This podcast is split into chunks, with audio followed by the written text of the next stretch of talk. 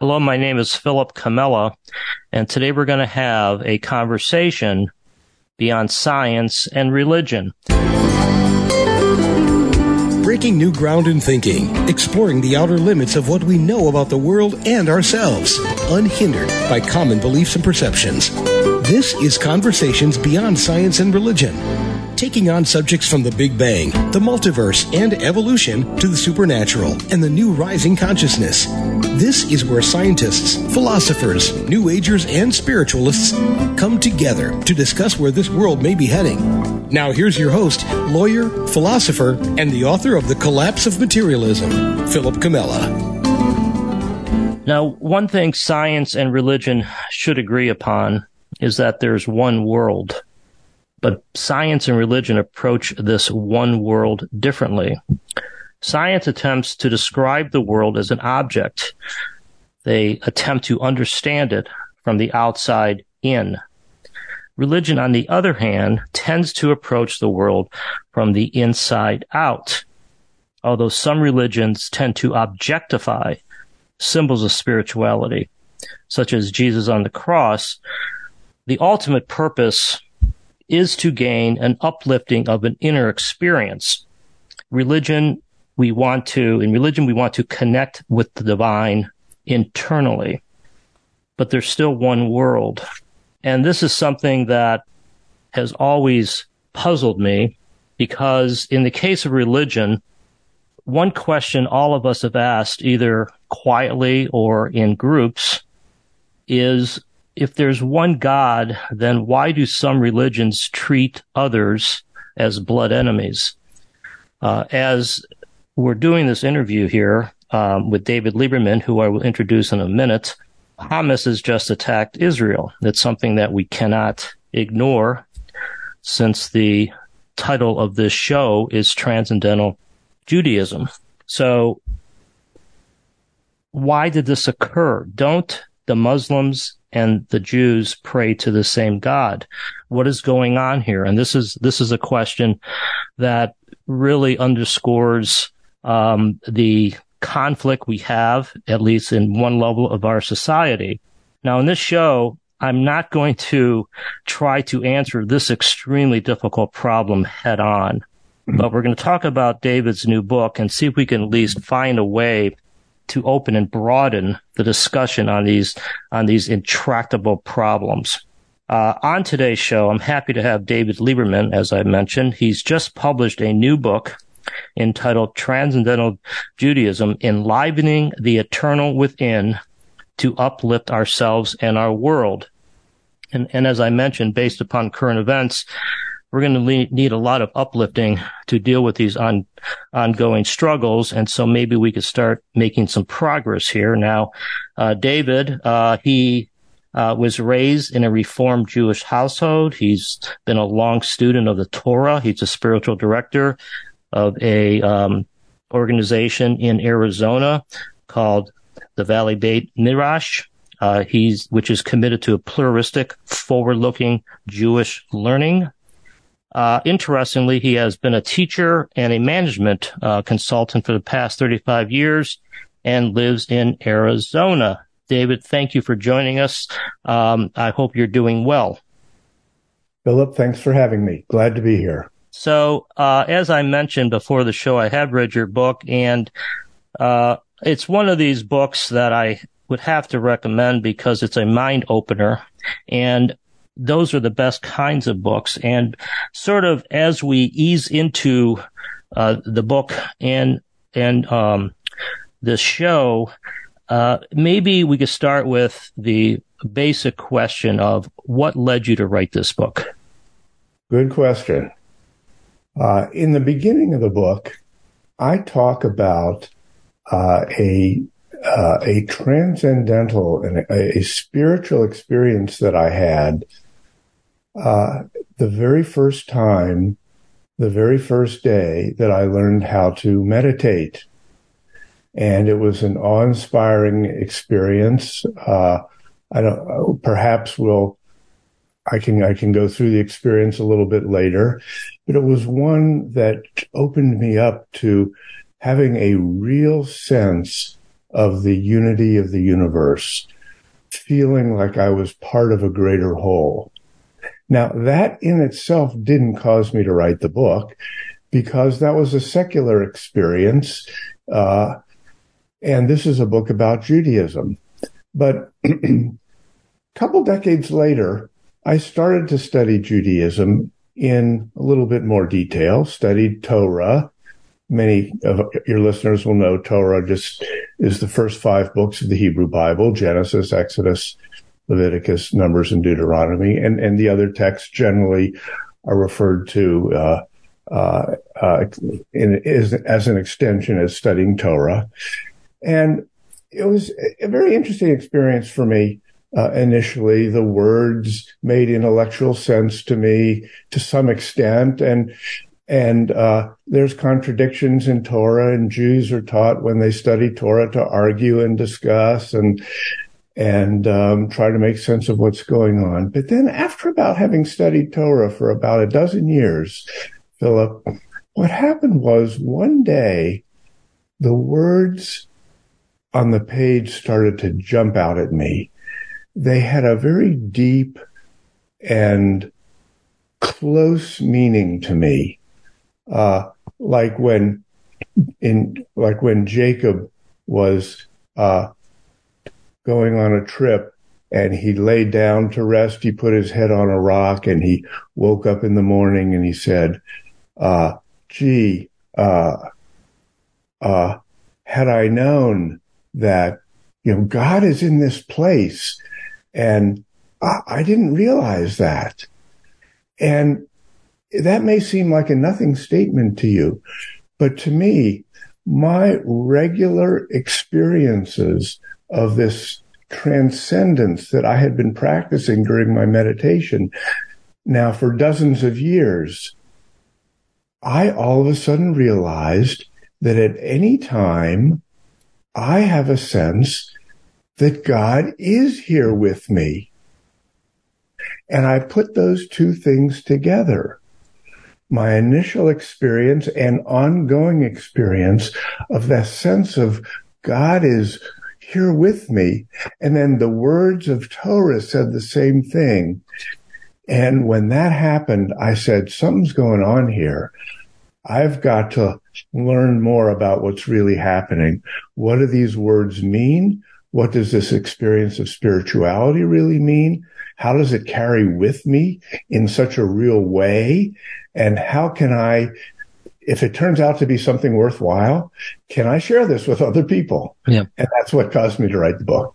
Yeah, well, it's really uh, interesting what drives people to want to endure the marathon task of putting their thoughts on a piece of paper and publishing it. You know, I went through that myself, mm-hmm. and it's almost as if it has to happen. And it's almost as if, you know, there is some, whether it's inspiration, whether it's a voice in your head, or it's something you cannot um, ignore.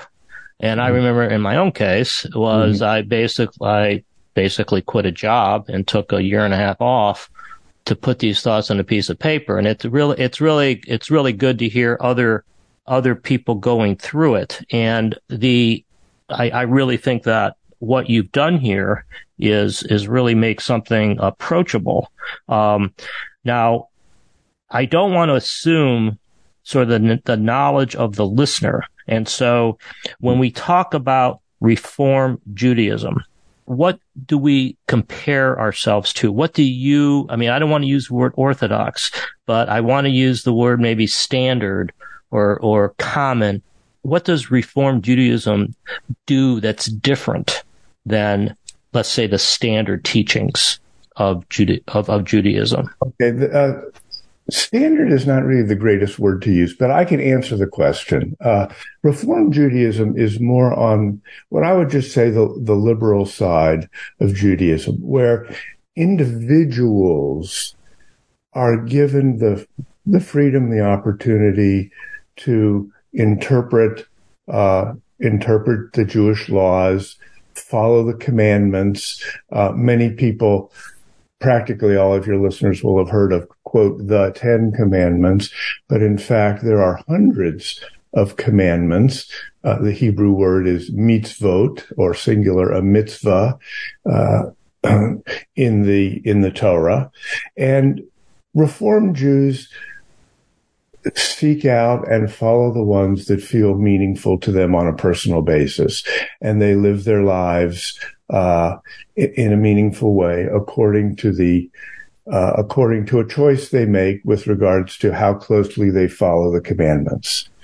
So that's more on the liberal side.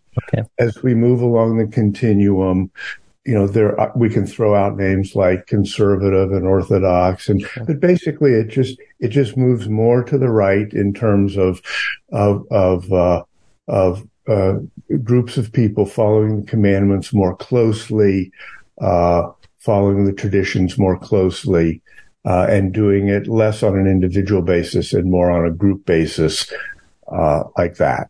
So. Well, I, I well, that's good. Yeah, yeah, that, that that's good because, you know, I'm, I'm a lawyer in training, and I've always thought there were similarities between interpreting a document such as the U S Constitution and interpreting a base religious text. And it's it's different, but the similarities are: do you read the words as being engraved in stone for all time?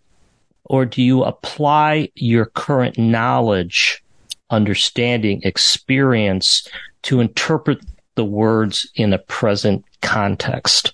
And that is uh something that it plays out right now in politics. You have you have the strict constructionists, and you have the more liberal interpretations, and it's it's a similar it's a similar thing. Now it it gets into a topic in your book that I find very interesting, which is which is this whole concept of of, the, of evolution, and we're really talking about a spiritual evolution here.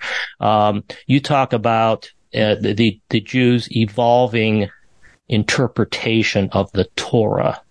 Okay, and, and so let's stop there. What what do you mean by by that? The, the your use of the of the term evolving. Um, in the context of Jews' understanding of the Torah or of God. Mm-hmm, mm-hmm. Actually, I can mean a couple of things, and I do refer to a couple of things when I talk about the evolution. One of them is that the the uh, the commandments. Again, there are there are hundreds of them uh, in biblical times. And when I mean biblical times, I'm talking about when the temple stood in Jerusalem. Well, there were two temples. Uh, one was, the first was destroyed, as was the second, and the second was destroyed in the year seventy-two of the, uh, the year seventy of the Common Era. And during the, during biblical times when the temple stood, there were certain of the hundreds of commandments that tended to be They tended to stand out and and feel more meaningful to the people. And m- many of those commandments had to do with animal sacrifices and other rites, R I T E S, around uh, uh, around the pro- performance of, of of different commandments. And again, just to paste upon the sociology of the time of thousands of years ago, uh, those type of activities felt meaningful to people. And so they tended to stand out. Now, with the destruction by the Romans of the Second Temple in the year seventy, we moved into another era of Judaism beyond biblical Judaism. And we're in that era now. We call it rabbinic Judaism.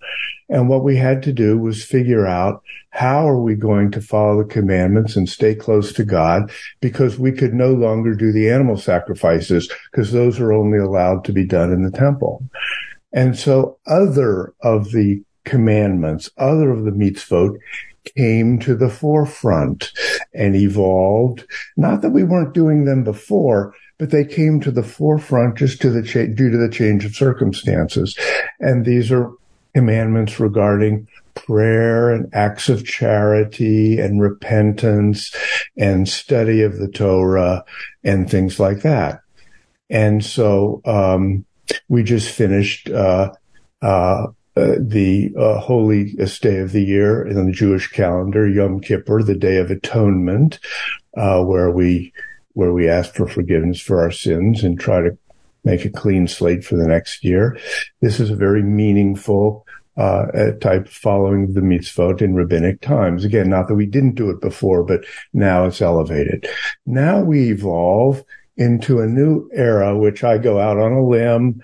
Uh, of course, there's no scientific proof for any of this, but I say we could be, we could be, uh, entering yet another era of Judaism that nobody's heard of until I wrote this book called the Transcendental Judaism. And what do I mean by that?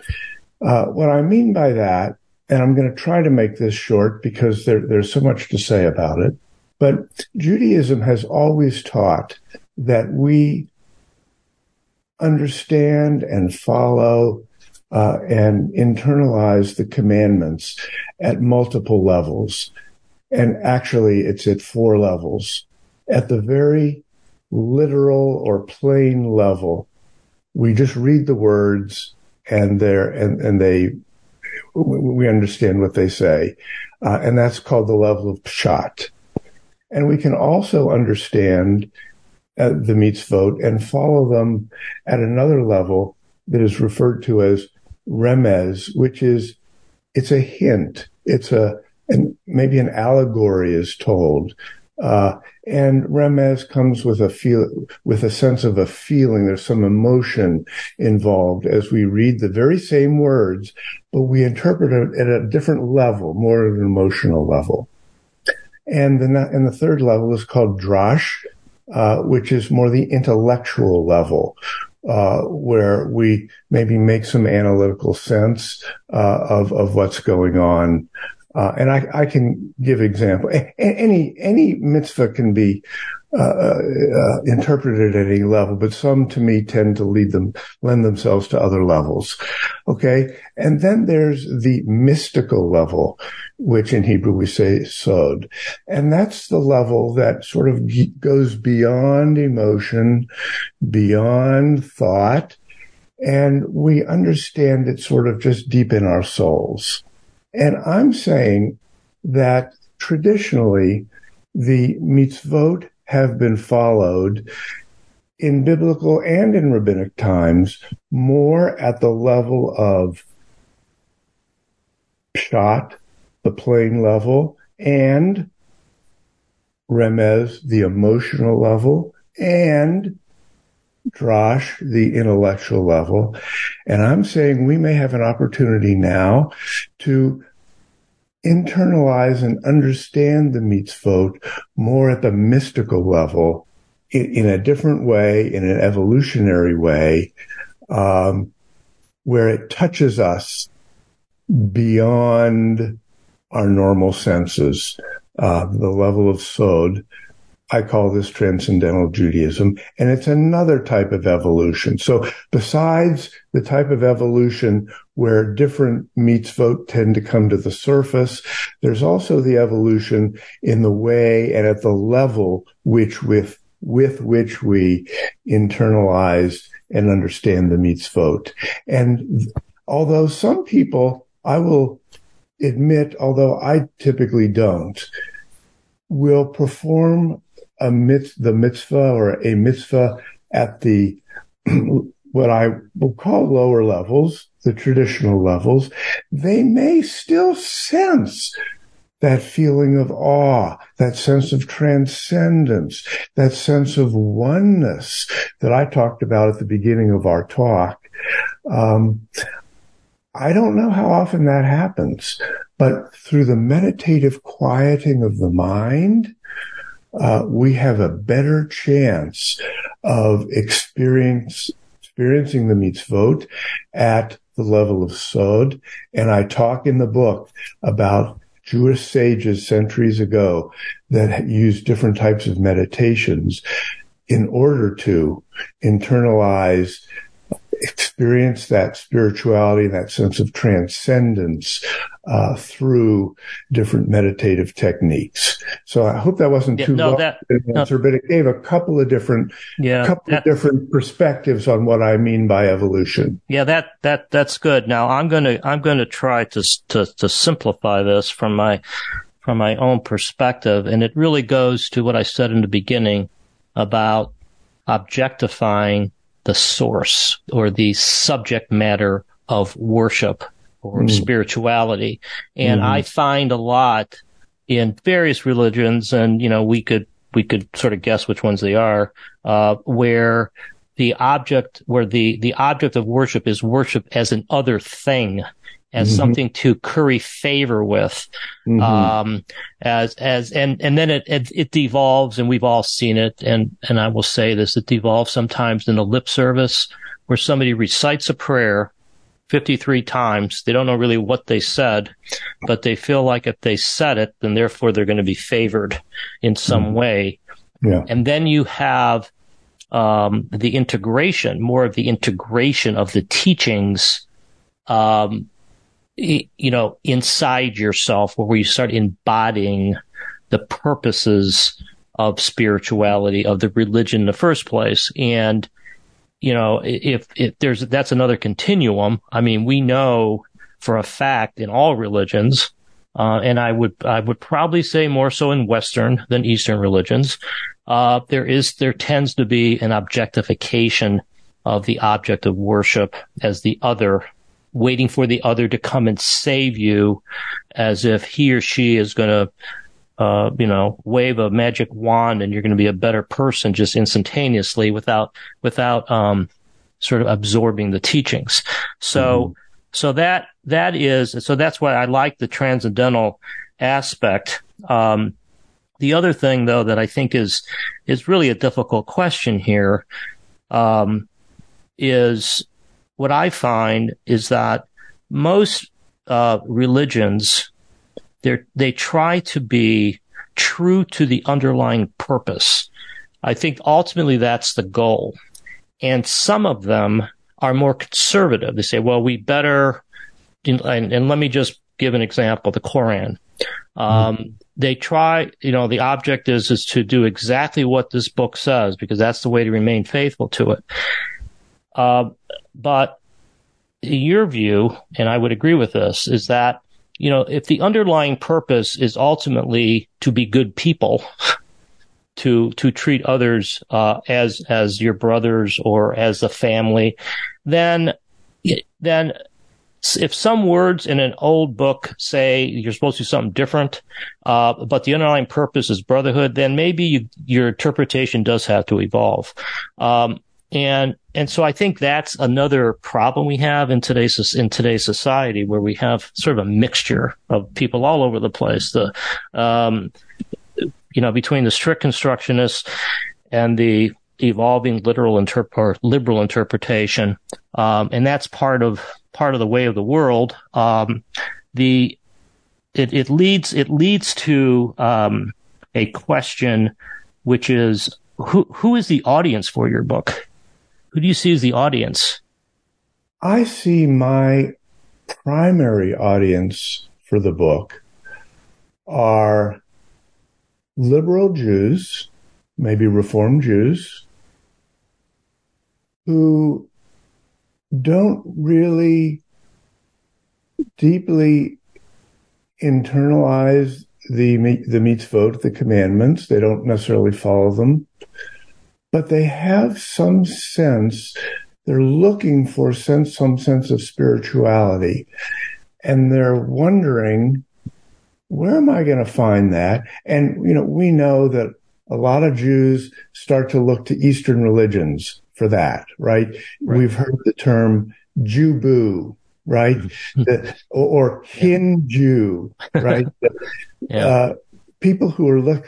looking outside for that sense of spirituality. And my book uh goes into the theology, and we haven't even talked about this yet, which actually is in support of your book, The Collapse of Materialism, because I talk about how, you know, our material world evolves from no thingness, from nothingness. Right. right. And uh, uh my book demonstrates through both uh, traditional Jewish texts and mystical Jewish texts, Kabbalah, that there is that sense of oneness, that sense of transcendence that is deeply built into the Jewish religion and Jewish tradition. And so let's look at those liberal Jews who have been used to interpreting the mitzvot at a certain level, but it isn't connecting so much with them, and they start looking elsewhere. And I'm saying, no, you don't have to look elsewhere. There is a very deep spiritual tradition in Judaism, uh, in our own backyard, where you can go uh, to gain spiritual fulfillment. To me, that's my main audience, and and then it, it you know it can spread out from there. Yeah, well, yeah, I I think that uh, the audience could and should be broader, and that that was why I asked the question, because I think that there's there's a there's a good number of people that I that I know and have, have uh, met over the years that really, even if they were raised in a certain religion, they're they they're they're questioning the uh, the underlying tenets, or they're questioning whether it's right for them. And I think there's a lot of mystery Uh, and misunderstanding uh, among the religions uh, over what they really believe in, and and you know we tend to, and this gets into your your uh, non your uh, duality issue, which uh, topic which we'll get into in a second here, but it's almost as if uh, it's good for uh, public perception if there's feuds between religions. You know, instead of folks looking for common grounds, there's a lot of folks who want to, um, have this, this, this eternal feud, um, conflict. And I think the transcendental, uh, aspect here really opens the door to me, uh, to some common ground. I mean, clearly, there's an overlap with Eastern religions. I mean, I, I think, and and, you know, when when you have um, a discussion about, you know, God is within us, we're the fulfillment of God, the expression of God, um, it, it's our true self. It sounds so much like Atman, which is the the personal self in um, Hinduism. Uh, the goal is to join with the universal self, which is Brahman, and uh, and to experience moksha. Uh, and and so, and I frankly don't see it going in any other way. I don't see if I don't see it going any other way, um, because if if there is any truth to spirituality, to the divine, then there is something beyond the material world, and there is some unity. I mean, there's plenty of great, I mean, most of the great religious texts uh point towards a, a unity of humankind, or a, a, a unity of spirit, Absolutely. Or of God. And so, and so what you're saying, and I think, and I like, maybe you could talk about this. What you're saying is that, you know, it's, it's a goal here to, uh, incorporate or internalize that oneness into your daily life, which yes. is, which is critically important. So, yeah. Why don't you talk about that a little bit? And, you know, I haven't asked you about the religious texts yet, because there's so many of them, but, but, um, I'm sure there's some that, that, uh, that you use as, uh, as, as inspirational sources for that. So, right. so what are your thoughts about, so, so why don't you talk about this duality, non-duality, and, you know, that aspect of, of your, uh, of your thinking? Sure. Well, you know, in the Hebrew Bible, you know, we start out, you know, by saying that, um, you know, in, in, in the beginning, God created the, you know, created the, the earth, and, uh, God, you know, that happened from nothing. So, so everything, you know, began from, from no thing. And mystical Judaism, which is often referred to as Kabbalah, talks about, how this nothingness, of course, in spiritual terms, not in scientific terms, in religious terms, how this nothingness manifests into our existing world. And duality was introduced during this process. I talk about in the book, uh, this the concept of the ten, uh, I'm going to use the Hebrew word, sephirot. Uh, sephirot just means qualities or levels. Uh, and when we move, uh, when, when, when creation moved from no thingness, um, which again in Judaism we call the Ein Sof. Ein Sof just means without end. Uh, so, uh, from no thingness to thingness, um, it, it, it began to obtain uh, qualities, uh, and we introduced duality and, and like that. And there was a great, uh, twentieth century, um, Jewish academician and, uh, Kabbalist named Gershom Scholem, Gershom Scholem. Uh, and he wrote a book and made a beautiful, beautiful statement in it. He said, if you view the manifest universe and all its differences simply as a tree, right? Because we've got leaves in a tree, we've got branches, we have thorns, we have flowers, we have roots. There are ma- many different things in the universe. But if you if if if you use that analogy, then the Ein Sof, the oneness, that one no thingness from which sprang the universe, the Ein Sof can be viewed as the sap of the tree. Now, let's think about that for a minute.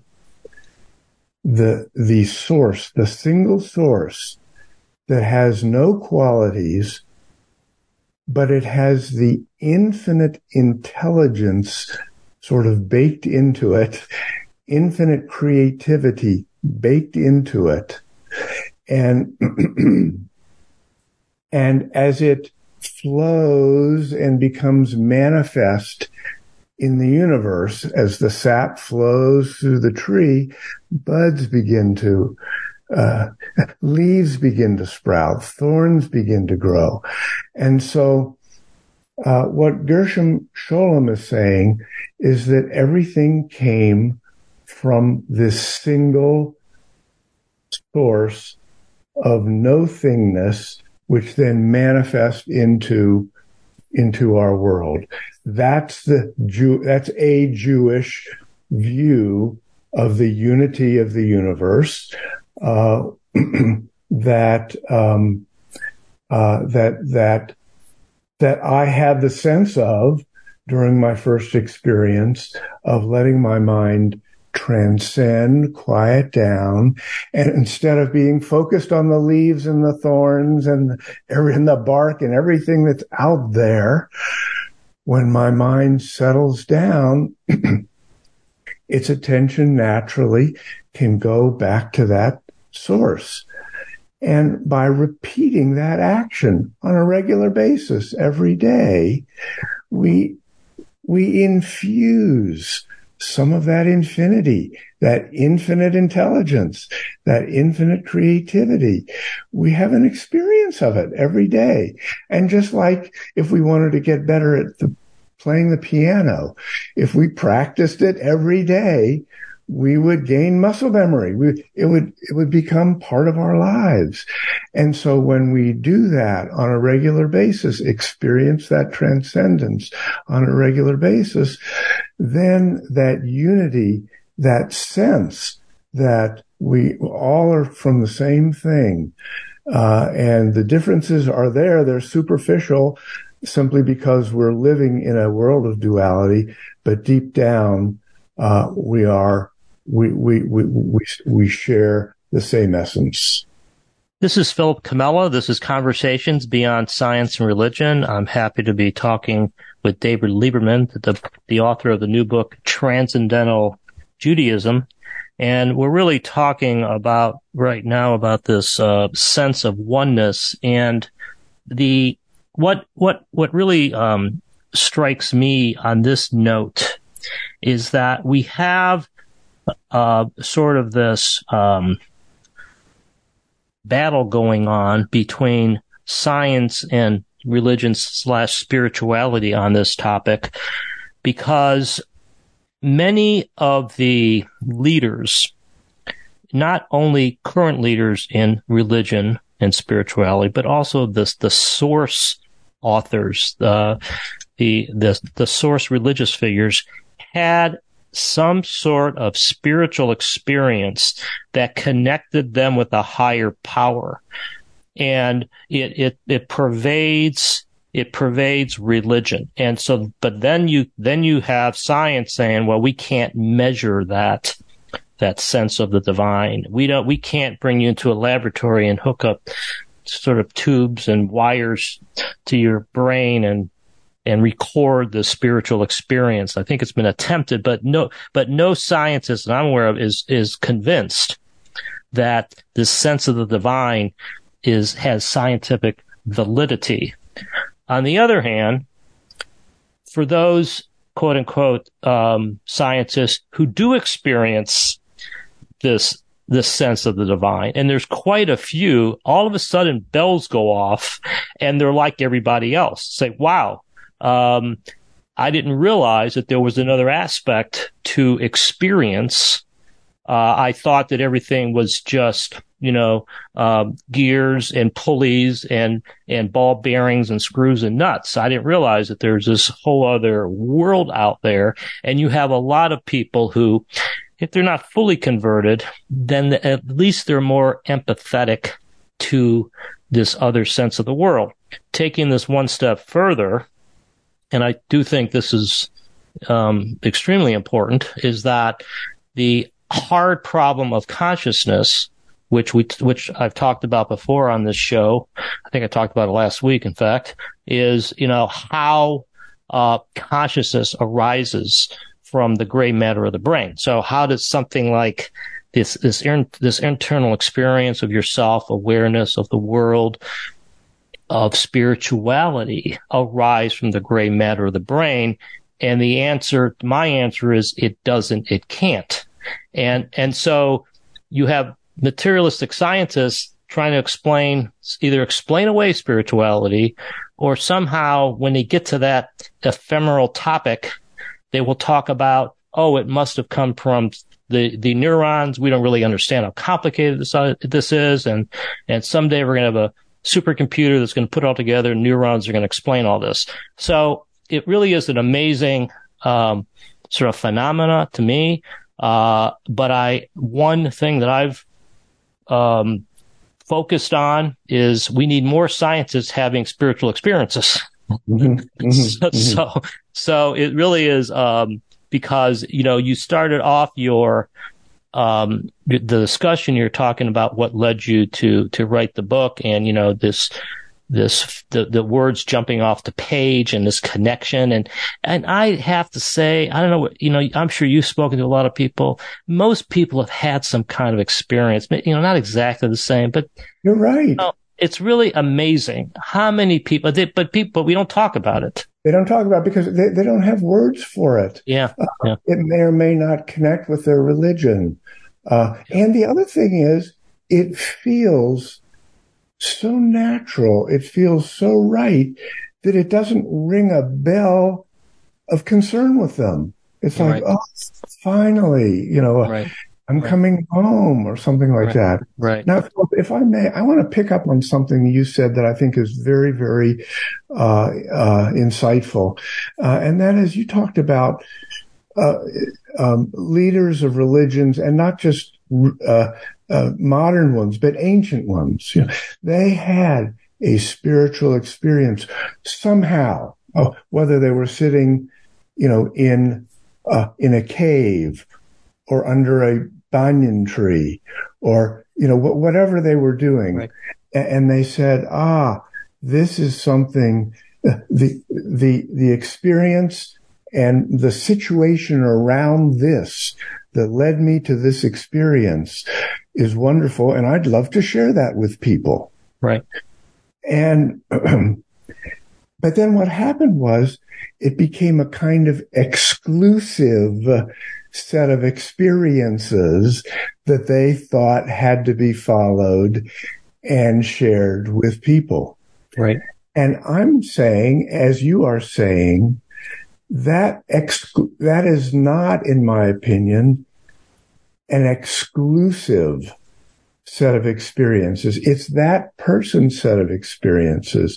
And when I go back to Gershom Scholem's analogy about the Ein Sof uh, as, as the source and all the various different parts of a tree, um, any experience we have can take us back to the source, because the source is at the root, so to speak, of any experience we have. Right. So if one religion or culture had a sage who felt, due to a certain set of circumstances, a great truth back to the source through a series of commandments that needed to be followed, that is one path back that is enriching and sends people back to the source.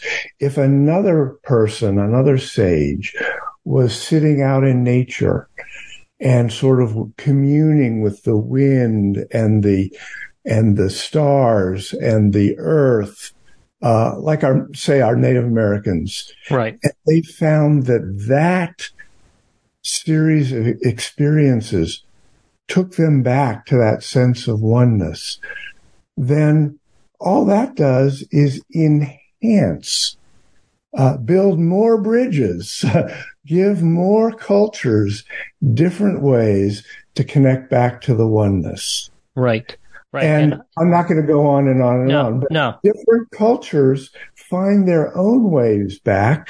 They're not exclusive. They're additive, and they're beautiful, and they all take us back to the oneness. Right, right. And the more I I uh, read about this, think about it, I just think that we are we are we are children of spirituality. We are we are young. We're we're we're learning. Oh yes. We're working through our differences. Uh, the because I do think there's different levels here. I, I don't want to get. I mean.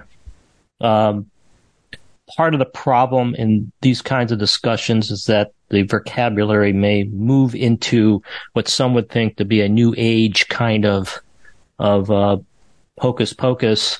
Um, but there's no doubt that there is a you know increased understanding of who we are over time. Uh, it may take a long time, but I do think that. Ultimately, and you know, I'm I'm an idealist, obviously, but is that you know the different religions all all start pointing to the same same practice, same points, and everything. You know, over time, uh, there there's truly an understand an understanding of the one God, uh, and you know, there's different paths to that to that ta- to that goal. Um, and I think, I personally think the story of the Jews is a beautiful, is, you know, it's an amazing, it's an amazing story. Um, but clearly times are still rough and, and there, there is a, a lot to do. The, you, your, your book, like, um, it's, it's interesting that, um, a couple of different, whether they're scientists or whether they're, um, sort of new age thinkers, but, you know, but meditation is playing a bigger and bigger role in this. And, uh, I know that, you know, you do a very nice job of saying in your book of saying this, this is, this was my path. I've done this for a long time. The way I do it might not be for everybody. Here's some things to look at. Um, but I, I think we have to talk about sort of, how does that normal person, the person who's struggling with understanding this, um, how can that person use meditation to sort of, to try to experience this for themselves? Okay. Let me, as quickly as I can, uh, explain, just touch on uh, a couple different types of meditations. The type of meditation that I'm talking about in my book is a type of meditation that facilitates this experience of transcendence. Transcending, of course, just means going beyond. We're going, we're not looking out at the trees, the leaves. Uh, we're, we're, we're letting our, we're letting our minds settle down and experience the sap, the oneness. So it's a transcending type of meditation. And through the regular experience of that, our minds get uh, uh, used to, uh, bringing that sense of the source, the infinite intelligence, the infinite creativity. Now, often in modern times, when someone says meditation, they equate it with a type of meditation that's referred to as mindfulness. And I want to make a distinction here that I am not talking about a mindfulness type of meditation, because mindfulness, even if you listen to the word mindful, we're trying to, we're trying to let the mind essentially empty and go beyond our thoughts and emotions back to the source. Mindfulness, and I've done a mindfulness meditation. I've taken class in it. You sit quietly, thoughts come up. You, you pay a little bit of attention to them. Uh, Feelings come up. You may get a realization. Oh, I thought I had this thought of this person or the circumstance at work. It triggered me. Oh, maybe I can let that go. I, you know, I can learn something from that. And, and you can grow through the experience of mindfulness meditation. It, it can be a very helpful type of meditation, but it's not the type of meditation I'm talking about in this book. So if, if you're talking about Um, you know, how can the regular person, um, you know, it, it, it go back to the source and have this experience of oneness? Uh, mindfulness is not necessarily the fastest path to do that. And as long as we're talking about meditation, there's another type of popular meditation called concentration or focus, where people want to expand a certain quality in their lives. Maybe they want to be more grateful, or they they want to feel more um uh courageous, or or something like that. They sit quietly and they think of circumstances, or they repeat the word uh that they're trying to build up. Uh and um you know, again, as they practice doing that, that particular quality will become stronger in their lives. Just like, again, you practice anything, it'll become stronger in your lives. E- even when you practice going back to the source, that becomes stronger in your life. But concentration meditation isn't transcending, because your mind is focused outward on a certain quality. So to help people, uh, Uh, you say regular, ordinary people who are looking for what I'm talking about in the book, I'm recommending that you go out and find a type of meditation that facilitates transcendence. And that would be, you, you, you've given uh, references references to it, transcendental meditation. Is there, is there for, for the listeners, or one book or website that you would point them to? Uh, yes. Yes, you don't learn transcendental meditation through a book or a website, but you can learn about it and get personal instruction through w w w dot t m dot org. Again, let me say, this is not, I'm not, you know, this is not commercial. Yeah, yeah, yeah. yeah. Well, I mean, I, but I, but I, was, I have been practicing transcendental meditation regularly for forty-eight years now, and there have been hundreds and hundreds of studies that demonstrate that it does successfully facilitate this experience of transcendence. And if you want to look for other transcending meditations, certainly go ahead and do so. Well, it's it's all part of the end goal, I think, which is to um, internalize the the up, uplifting um, interpretations, uplifting uh, feelings of oneness, these internal subjective uh, feelings with conduct in the real world. That's really the important thing, and that's that's. There are a lot of people who who do this, who who've done it, whether. Whatever religion or whatever spirituality, there's there's uh, so many beautiful people in the world that have um, incorporated the, the this sense um, in their lives. And one of my things is that this this should be a principle of science, because as opposed to just something you do in the spare time, because because it is uh, essential to who we are. And um, instead of understanding ourselves as sort of robot vehicles, as Richard Dawkins would say, um, we need to understand ourselves as spiritual beings. Um, and, th- and I think that things improve if, if we go in that direction. So as we, um, near, near the end here, there's a lot of things we haven't talked about. Um, this, this notion of, you know, we talked about this nothingness, um, and it, you know, for me, it always goes back to, I mean, I always think about Aristotle every time you get into these discussions, which is Aristotle, very smart, you know, genius, uh, Greek philosopher who analyzed this question, and he, and he came to the conclusion that if you trace causation all the way back, there has to be an unmoved mover, um, so, something that moves Uh, the world without itself being moved. And so what I think he meant was that there has to be some kind of spiritual being at the core of everything that we may never understand. Um, and I don't think we'll ever understand, um, you know, the core, you know, the core of being. But it, out of that nothingness came, we know separation came. And, you know, a lot of folks, a lot of religions on the eastern side of the, of life, uh, eastern side of the world, believe in that that's the true reality, that, you know, they sort of denigrate the physical world and want to only experience the oneness. I believe you, you're where I'm at with this, which is that separation is essential, because otherwise, what, what exactly is life? So do you just want to say a couple of things about non-duality, um, and your thoughts on that?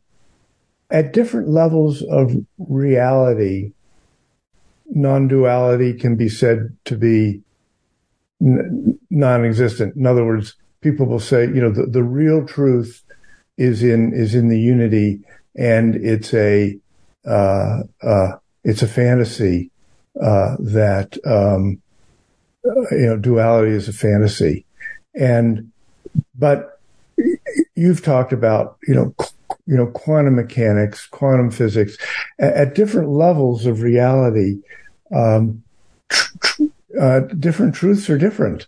Yeah. Uh, and, and so, uh, uh, um, duality is very, is very real. You know, as I say in, in, in the book, when I was working in my workshop and, and, and, and you know, and the hammer hit my, Uh, uh, my finger, you know, um, you know, the yeah. duality became very, you know, became very real to me. And yeah. so well, the, the, the universe that we live in, it just, it, it has, it has the, it has the, it has the quality of duality. And, and I'm looking down here, if I can find it very quickly, uh, Uh, here, uh, and I know we're coming very much to the end, but I'm going to quote a rabbi, Rabbi Shneur Zalman of Liadi. He's referred to as the Alter Rabbi.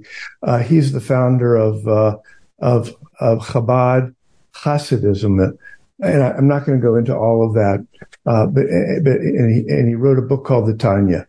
And he said, the purpose of the creation of the worlds from no thingness, from nothingness into thingness, was that they be transformed from thingness to nothingness. The, in other words, the purpose of, of coming out from nothing, then to experience the beauty and the diversity Uh, that, that all that I- I- infinite intelligence gives us. The purpose of that is then to tie it back and realize at the source that it's all oneness. And that's where the circle comes. Yeah. And yeah. that's, and that's an ancient Jewish teaching that I'd like to leave you with on the, on the topic of duality. Yeah. Yeah. That's, that's a really good way to put a, a cap on the conversation, because I, I do think that's what's been missing in understanding some some of these uh, spiritual teachings, which is that you, you, it's sort of you go around, you uh, separateness is essential to life, but mm-hmm. the the sep- the separated beings have to understand they come from the same source and have to live their lives with that um, deep thought in their minds, which ha- which happens to be a natural thought. This is Philip Camella. This is Conversations Beyond Science and Religion. Uh, pick up David's book, uh, Transcendental uh, Judaism. It's really a good read for Jews and non-Jews alike. Uh, thank you for listening, and we'll see you next time.